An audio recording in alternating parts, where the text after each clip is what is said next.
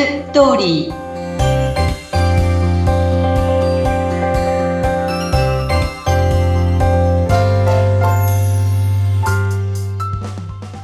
皆様こんにちは結婚相談所ライフツリーの和田光ですこんにちはインタビュアーの山口智子ですえー、和田さん前回ね嬉しい成婚のご報告いただきましたも、はい、今日はちょっとなんか成婚の予感がするような方が会員さんにいるんですか？そうそうそうそう。まだね、活動し始めたばかりなんですけどね。うん。この彼女は、まあ、相談所において珍しく相手の学歴、年収関係ないですって言い切った女の子なんです。わー、素晴らしい。そう。普通もうね、年収は600万以上とかね、身長170以上とかいろいろとこう普通をたくさん並べて入ってくる女性たちが多いんですよね。うん。だけど彼女は、年収がそんなになくても私が働きますからっていう頼もしい言葉を言ってくれるんです。すなかなかできた方ですね。そう。で、まあ、あの、この間ね、確かあの、ミトちゃんが、あの、アナウンサーのミトちゃんが結婚した時にね、テレビで、はい、えっと、私が彼を幸せにしますっておっしゃったんですよね。えそれを聞いて、わあ、素晴らしいな、さすがだなって思ったんですけど、うん、まあ結婚相談所には割とどちらかというと、まあ特に綺麗な人ね、あの、私をいかに幸せにしてくれるのかっていうような女性は多いんですね。うんうん、でもそうやって、まあ私が働きますとか、もう年収、学歴一切関係ありませんって、まあその人と会って、あの、まあ、感覚とかね、まあそういうフィーリングとかはあると思うんですけど、うん、そこで、あの、決めたいですっておっしゃるので、もう、要するにこの出会いの間口はすごく広いんですよね。はあ、そういうことですね。ねそうすると、こう、いろんな人と出会うから、うん、まあ、そこの中でもっとより、あの、なんていうかな、自分と会う人っていうのは見つけられることができると思うんですけど、うん、ここがすごく狭いと、会う人も限られてきたりとか、会えなかったりとかっていうこともありますよね。はい、そうですね。で、もう、あの、お見合いする前からもう写真も、こういうお洋服はどうでしょうかって私にも写メをね、何枚か送ってきたりして、すごく前向きだし、うん、お見合いして、あの、お断りされた時なんかもね、あの、どうしてお断りされたのか理由を聞いて、次に私は活かしたいって聞いてくださいますかっておっしゃるんですよね。でも、まあ大体男の人のお断り理由は、ほぼ、まあタイプじゃなかったっていうことなので、うん、性格云々じゃないから気にしなくていいから、前、またね、あの、切り替えていこうねっていう話をするんです。うん。えー、じゃあまだこのお見合いとかの段階には数回ですね。はい。うん、で、なんかね、あ、最初に入った時に、あ、この人難しいなって思う人と、うん、あ、この人いけるなって思う人と、あの、長年の勘ですけど、感じるんですよね。えー、それはどこで違うんですか？うん、まあ、こういうね、前向きさだとか、素直さ、柔軟性、うん、そういうのもあると思うんですけど、まあ、切り替え力もありますけど、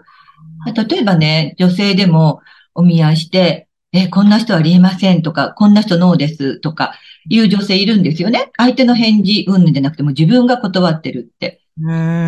だけど、結構そういう人って相手からも断られてるんですよね。ああ、そうか。だから、こう、たまに、あ、あの、ああの方もお断りでしたよって言うと、本人すごいびっくりするんですね。んなんか、ええー、とか言って、断られてることが信じられないみたいな。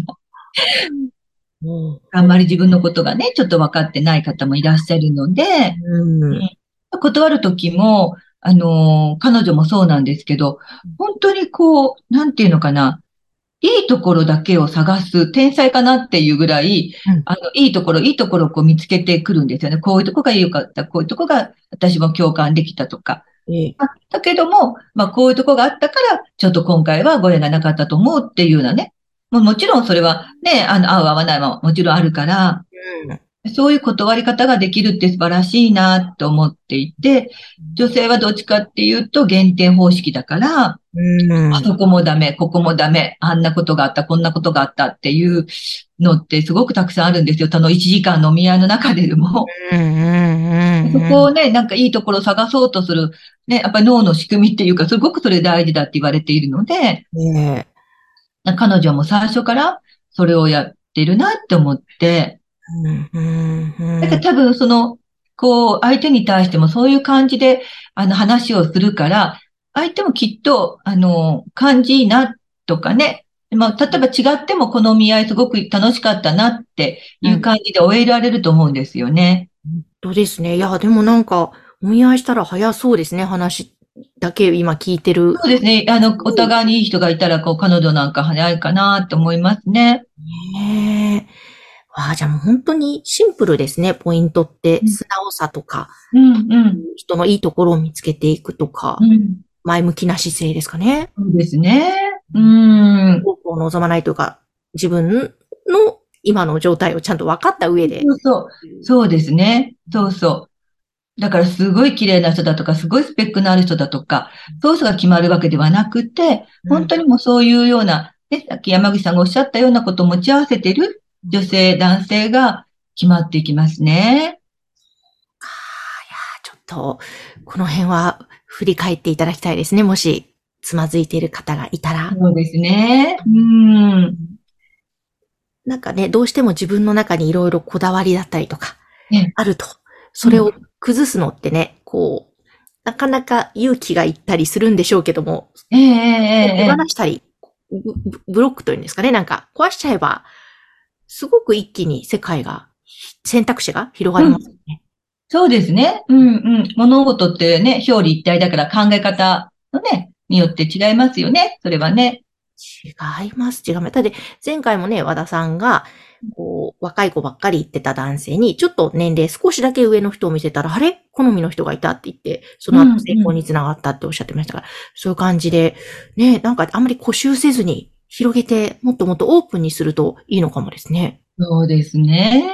なんかね、もう、こじらせてる方は、ちょっとね、そういうところももう一回こう見直すと、またいい出会いがあるんじゃないかなって思いますね。ねえですね。えー、なので、ぜひぜひ何か今お悩みがある方は、まずはちょっと和田さんに気軽にご相談してみるのもありかと思います。番組概要欄に LINE 公式アカウントございますので、そちらからぜひご登録いただいてメッセージ送ってください。はい。よろしくお願いいたします。お待ちしてます。今日も和田さんありがとうございました。ありがとうございました。